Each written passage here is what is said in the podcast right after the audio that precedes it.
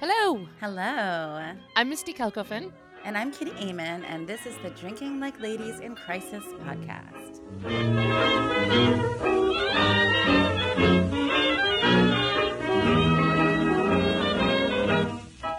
Podcast is a companion project to our book, Drinking Like Ladies, where we asked women bartenders from around the globe to take inspiration from amazing women in history and invent drinks based on their lives.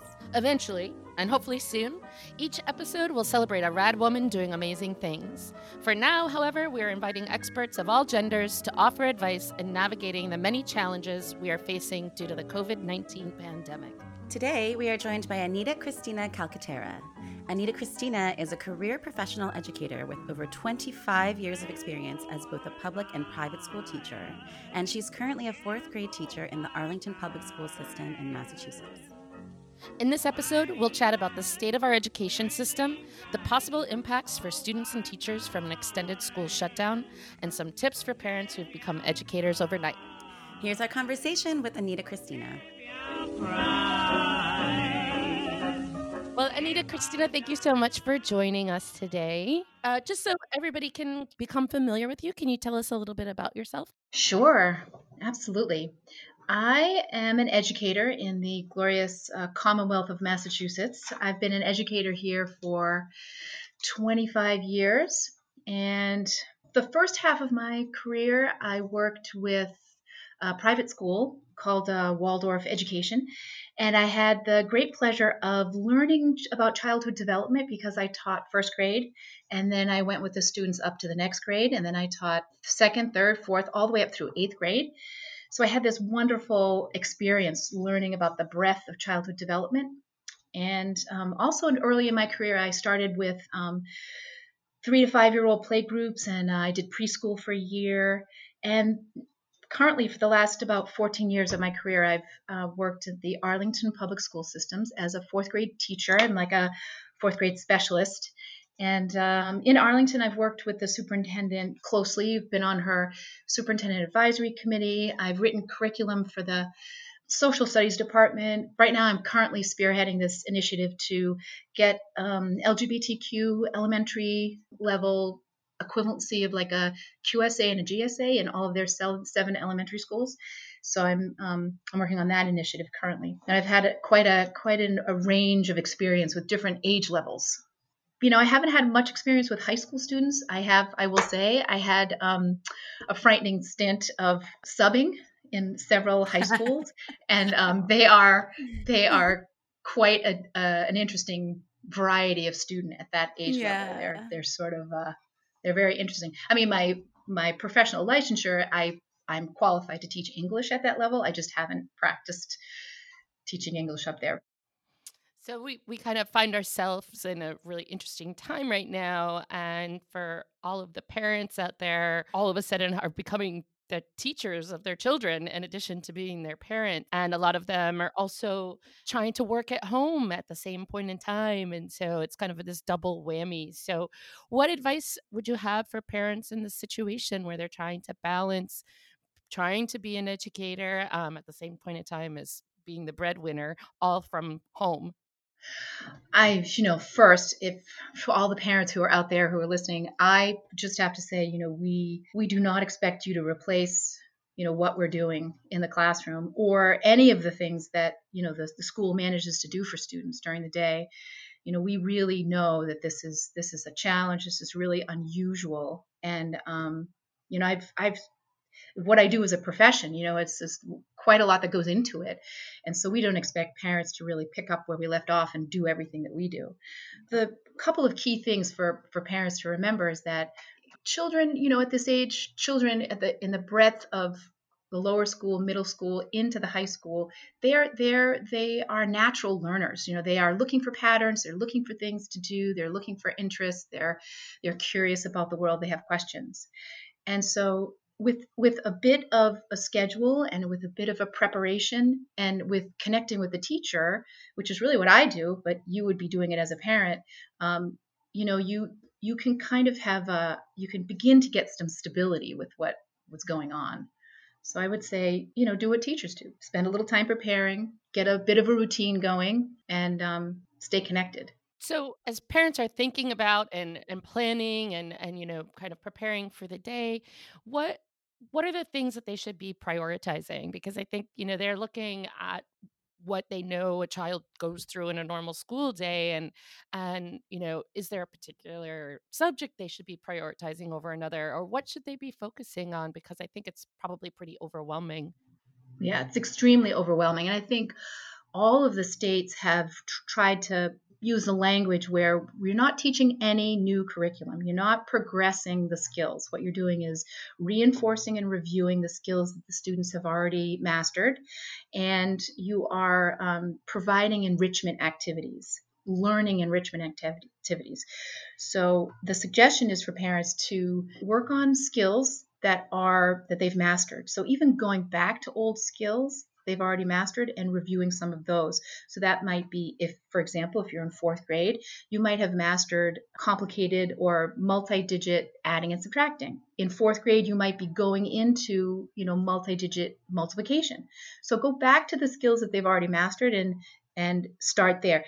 Now, this is all saying if you don't have any guidelines from what your teacher is is giving you, just go back and review some previously mastered skills. So if your students at a fifth grade, go back to the fourth grade level skills on some on- online programs and just start there so that the students can feel successful. The other thing is in is learning activities. Now these these can include art, music, physical activity, uh, social emotional activities like yoga and I was going to say not meditation, but like maybe being in nature or sitting in nature, or being outside in, in nature because because all of those components are actually in the school day.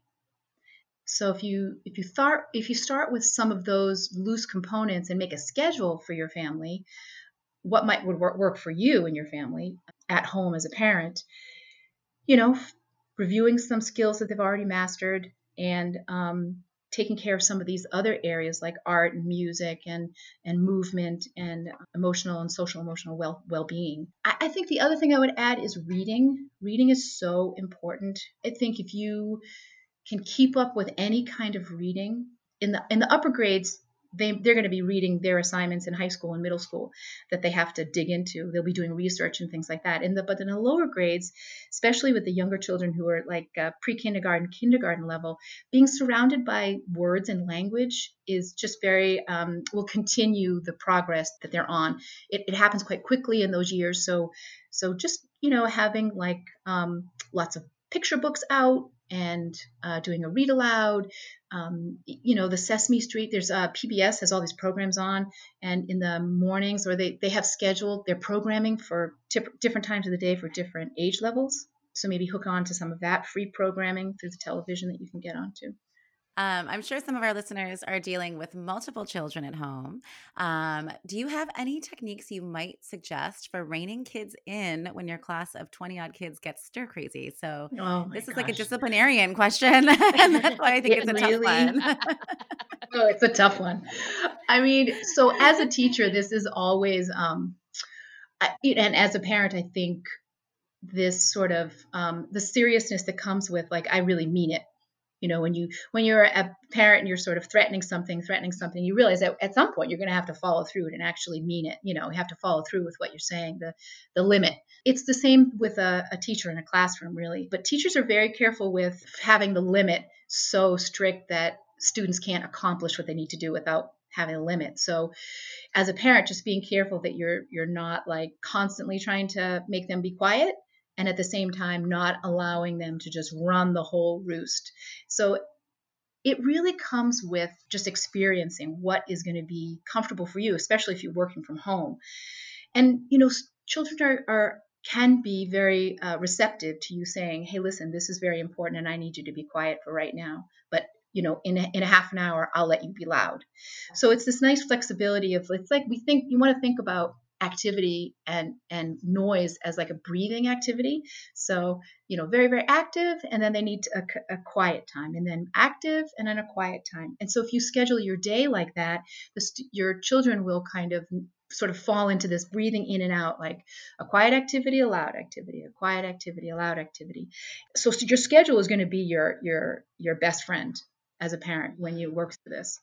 But i will say this we have forgotten in the public school system how fruitful it is to have older children and younger children in direct communication with each other and being with each other. So if you have an older student a younger student, they are really, you know, your family members are really your asset that you can actually rely on them to help you out and they can feel responsible and they can feel like, you know, they're helping out and at the same time you can allow them, the older children that you have to have a little perk on the other end after helping out. That's great advice, and I, I definitely have heard from some of my friends who are are have taken over this role currently that you know it's been amazing to watch as their older kids have stepped up to kind of help and on that edge on that side of um, you know with the reading and skill sets um, and really working together with their younger siblings so that's been really cool to hear Hey everyone, Kitty here with a reminder to check out our website at drinkinglikeladies.com. You can also find us and follow us on Instagram and Facebook at Drinking Like Ladies and on Twitter at Drink Like Ladies. If this is your first time joining us, be sure to check out our past episodes with industry leaders giving sage advice. And don't forget to subscribe to our podcast wherever you listen to podcasts. Now, back to our interview with Anita Christina for those who may be listening who don't have school age children, perhaps you could kind of give us an overview of kind of the state of the educational system and kind of where we stand. Well, I mean, I I think this is a huge opportunity to really shed light on some of the things that are the truths of our education system that we don't often get to see. You know, one of the fundamental things is that physical school buildings and schools, if you shut them down, that means there's no safe place for a lot of students. There's no place to get food. There's no place to get books. There's no place to learn English. Um, no place to get services like occupational therapy, physical therapy, speech therapy. I mean, all of these things happen in a public school. And so I think as a country, this is our time to really take a step back and look and say, you know, we are we are committed to our public school education or we are committed to education as a nation and this is important to us and these public schools have become so much more that we rely on now and it's time to really recognize that.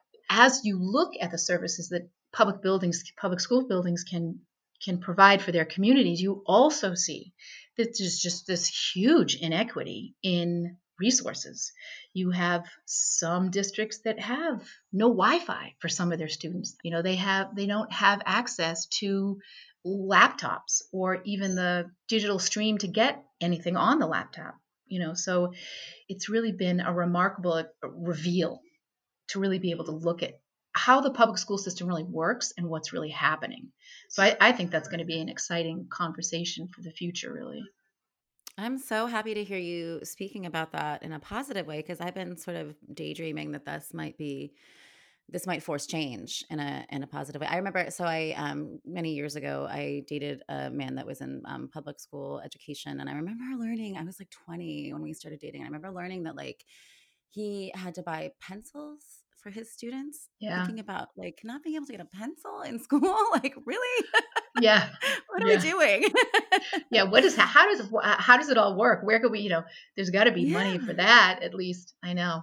That's yeah. I it it it is it's incredibly uneven you know and and mm-hmm. not only for the resources that the students have access to but also on the other side the teaching profession it's kind of uneven you know Massachusetts has a very robust teachers union. But not every state has a teachers union. And we you know, we kind of forget that that you know, there are some teachers who if your boss calls you and your boss happens to be your principal, your boss calls you and says you're working until six o'clock tonight and you're a salaried employee, not under a union, you're working until six o'clock that night. I mean, it's just the way it is. Um, there's a lot of different things are going to be brought to the surface, which I think will be will be good to talk about you know, uh, for those who aren't familiar with the Boston area, the the the community that you work in, the school system that you are a part of, is a pretty affluent community, um, and you know, kind of tagging onto that inequity. Um, do, what advice would you have to parents who may not be living in a spot that's as affluent or as well off as Arlington is?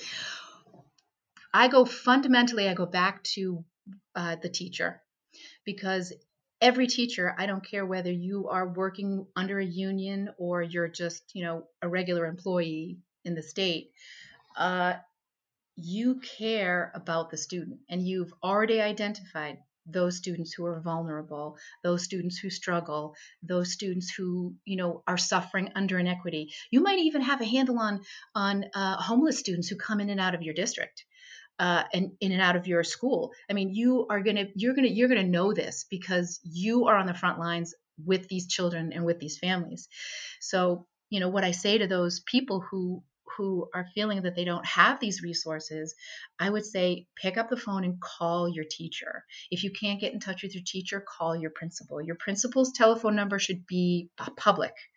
Um, a registered public n- number that they can reach you at through the office. Uh, call your principal. If you can't get in touch with your principal, call the superintendent of your district and say that these are what my needs are. Because now is the time for your voice to be heard if we don't hear your voice that you're struggling with getting what you need or struggling with helping your student learn or struggling with you know figuring out what a schedule might look like or figuring out how to interpret the instructions for an assignment even and it really all goes back to like connection connection connection the teacher wants to be connected to you i mean i i know teachers who give up their give out their personal cell phones because they that's how committed they are to keeping track of these these students who often fall through the, the cracks you know let's consider the other side of the equation. So, what do you think? And you can speak personally or broadly, but what has the impact been on the teachers? well, you're going to make me cry. None of us sign up for this remote experience. All of us want to be facing the little being that's in front of us and connecting with them and caring for them. And this is what this is why we did this, started this profession. We joined it, you know. Um, so it's it's just heartbreaking for all of us. And you know, teachers run run the range. You know, some of us are technologically savvy, some are not. You might have a teacher in a an advanced technology district where they have everybody has Chromebooks, but uh, the teacher doesn't know how to use any of it. So they're sending out hmm. paper packets, and that's what they're able to do. And then you have teachers who, you know, are in communities that they're online, but they can't reach their students. So they're sending out, you know, mobile Wi Fi buses to get to their students so that they can be connected. So you've you've got this whole range of things, but it is it has been the steepest learning curve. I mean, in the state of Massachusetts, my district closed schools before the state did, and so I've been learning on this learning curve for three weeks, and it's just flat mm-hmm. out 12-hour days trying to figure out what's going on, getting instructions, getting materials ready, scanning things I need to scan. Um, I mean, making con- it's just it's been constant. But I mean, it's been very emotional for teachers, and it's been very, very hard. I mean, imagine a doctor trying to service a patient that they can't really see. I mean, it's it's crazy. So, kind of looking towards the future, um, you know, what impact do you anticipate an extended school closure will have on the students and on the teachers? I've been thinking about that a lot lately. You know, I um, I feel like in the in the in the middle chunk of the lower elementary, maybe upper elementary, the students will really, you know, even if it's just a six months, you know, hiatus from progressing their learning, they'll be able to recoup. I don't think there'll be tremendous gaps. I think that the early on the early side, kindergarten, first grade, they absorb language so quickly. They're like little sponges. So not being surrounded with as much reading and language and looking at numbers and letters, you know, might present a a little bit of a gap, but they're young, so it's nothing they really can't catch up with. On the other end, as they're leaving public school in the you know grades 9, 10, 11, and 12, I really feel for them because they're, you know, this is the time that their you know academic progression means the most in terms of being able to get into the colleges that they want to it's such an important social time for them that you know this this may really impact them and i think we have to kind of be ready with a safety net for some of those those junior and seniors who have experienced this right now. You know, kind of been thinking about them a lot lately. And what about for the teachers? What do you think in an extended school closure will what will the impact be for Hmm. the teachers? I think teachers who can sort of emotionally get themselves kind of squared away with all of this, I think they'll have a deeper appreciation for what they do and maybe a recommitment. I, I also think there'll, there'll be an eye opening experience about how digital, the digital world is not going away and that we do need these skills. And so there might be a lot of request for them to learn a lot more we might have a lot of people leaving the profession. I don't know. Maybe they feel like they never want to live through something like this again. I don't know.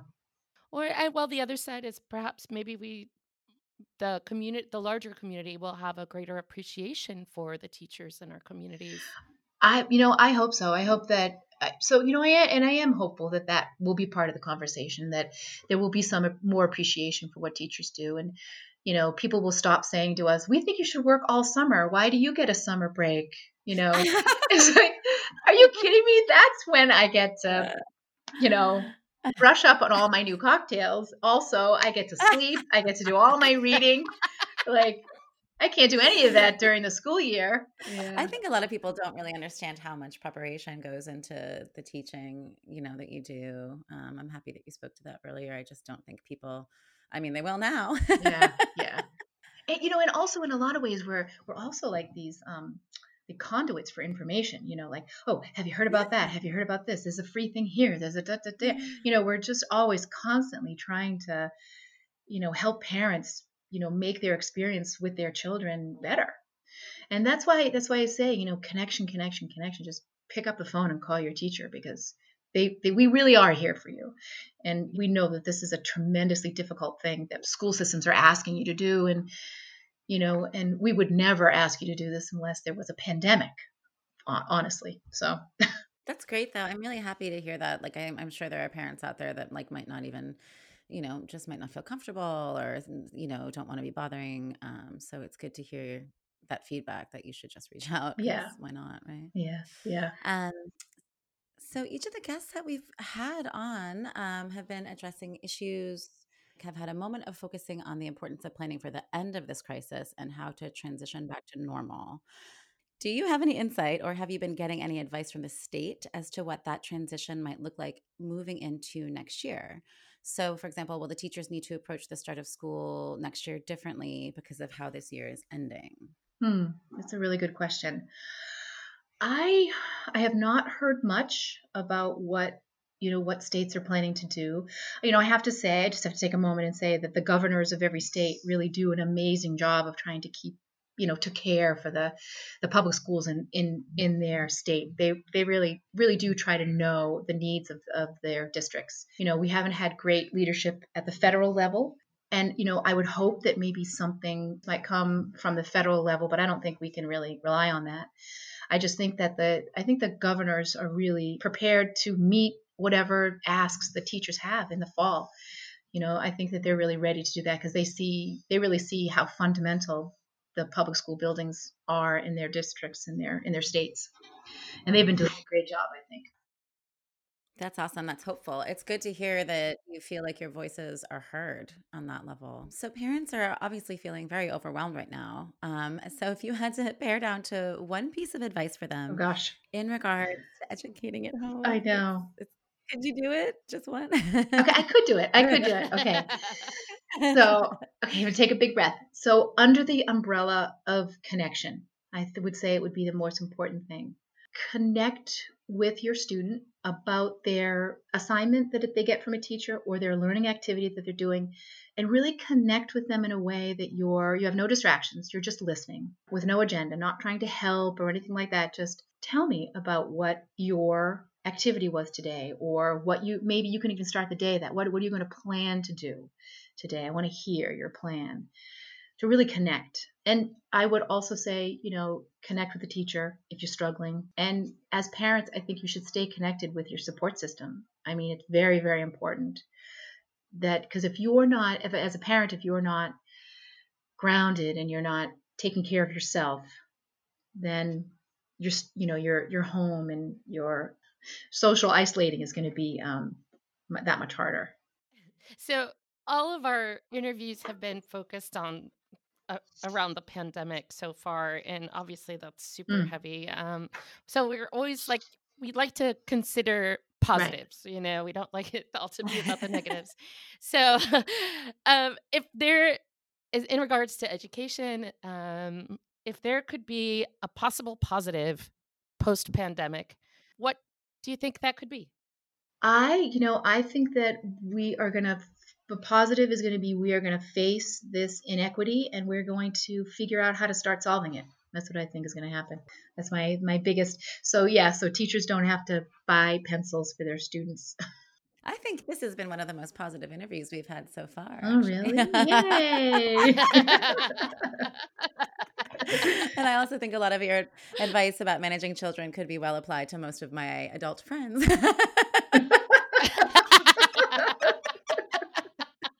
and bar patrons for all of our Oh, bartenders. gosh, around.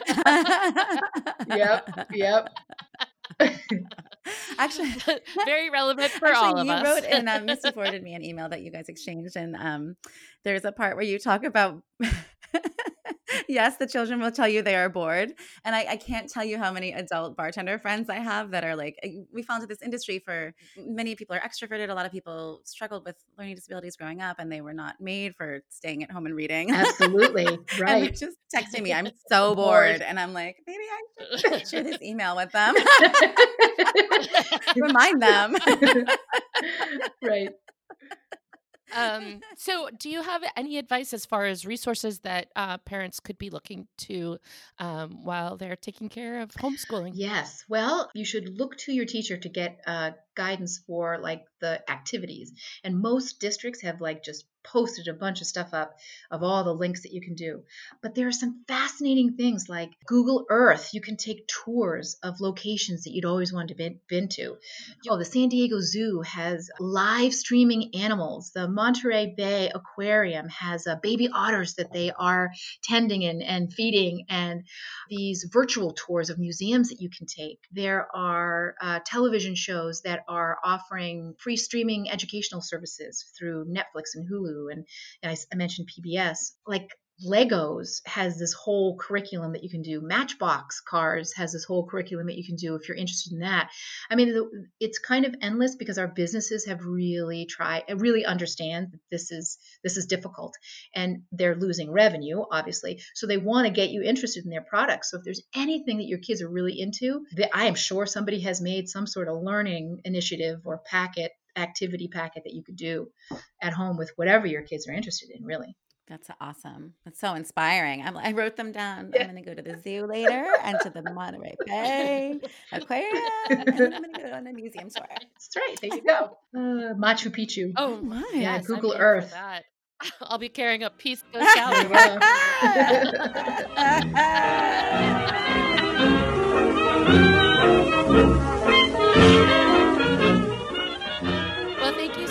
Much, and um, thanks for all your wonderful advice. I'm sure all of our listeners will appreciate it. Oh, it's really my pleasure. I'm, I'm happy to happy to talk about it. I love what I do, so and I'm happy to do it. Thank you very much for having me. Um, we like to end every one of our interviews with what we call the last call lightning round. Last call. I'm ready. Okay, you're in a bar. You don't want to look at a menu. What's your go-to drink? Okay, anything with tequila. Ooh. Yes! That is straight fire. I love it. Uh, uh, in fact, I'm not really a big sipper, so you know, shots are great. Yes. what are you doing later? You want to get on a house party? Woo! If you could have a drink, so if you could have a drink with anyone living or dead, who would it be? Oh, okay. This is this is easy. Um, this is Mary Edwards Walker.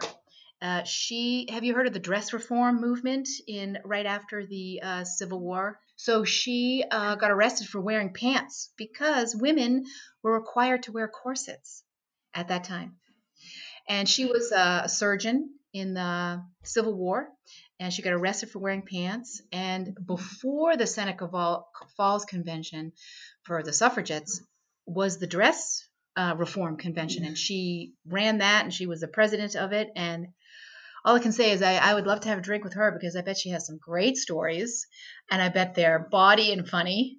You know? yeah. I bet she likes whiskey. Yeah, I bet. Yeah, probably.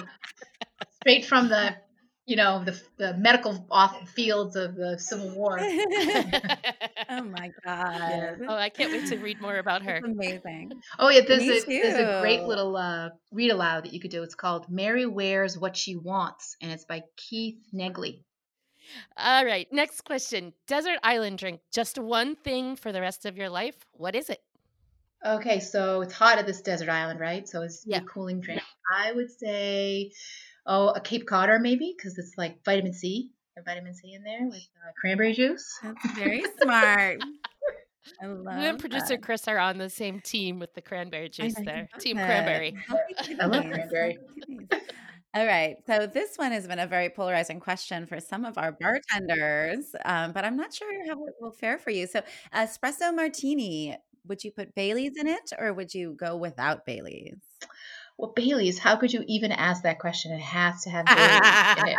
Cream all the way, cream. I love it. all right. And finally, yeah. what's your last call song? Oh gosh, this is also probably a terribly New Englander thing to say, but um, the Dropkick Murphys have a great song, which is "Until Next Time." So until the next time, it's farewell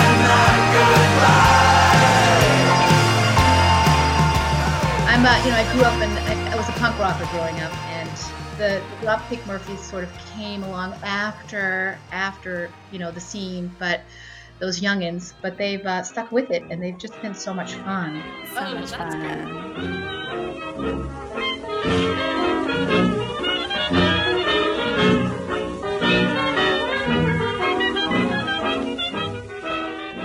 A huge thank you to Anita Christina for joining us today.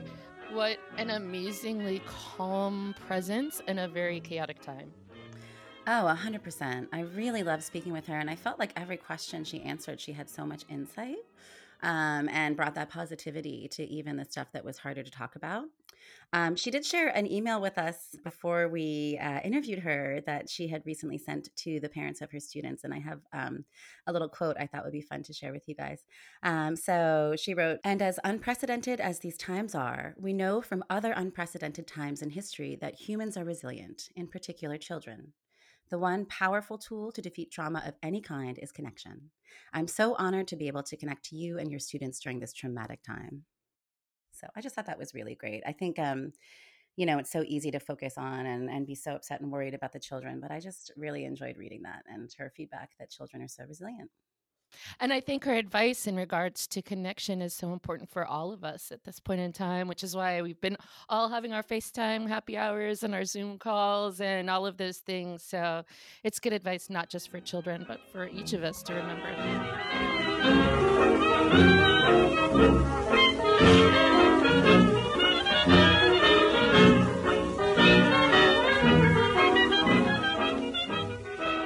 So, as always, a huge thank you to our amazing producer who makes us sound good, Mr. Chris Voss. In addition to hearing this work here on our podcast, you can actually hear his voice as the weekday afternoon DJ on Boston's classical radio station, 99.5 WCRB. You can also find and stream WCRB online at classicalwcrb.org. Please head over to our website, drinkinglikeladies.com, to learn more about the topics we cover today and find links to the great organizations that are supporting the restaurant and hospitality industries right now. They desperately need your help. You can also find and follow us on Instagram and Facebook at Drinking Like Ladies and on Twitter at Drink Like Ladies. Please subscribe to the Drinking Like Ladies podcast wherever you listen to podcasts for updates on new episodes. Until next time, I'm Misty. And I'm Kitty. And this is Drinking Like Ladies, a Spirit of Rock podcast. Thanks for listening.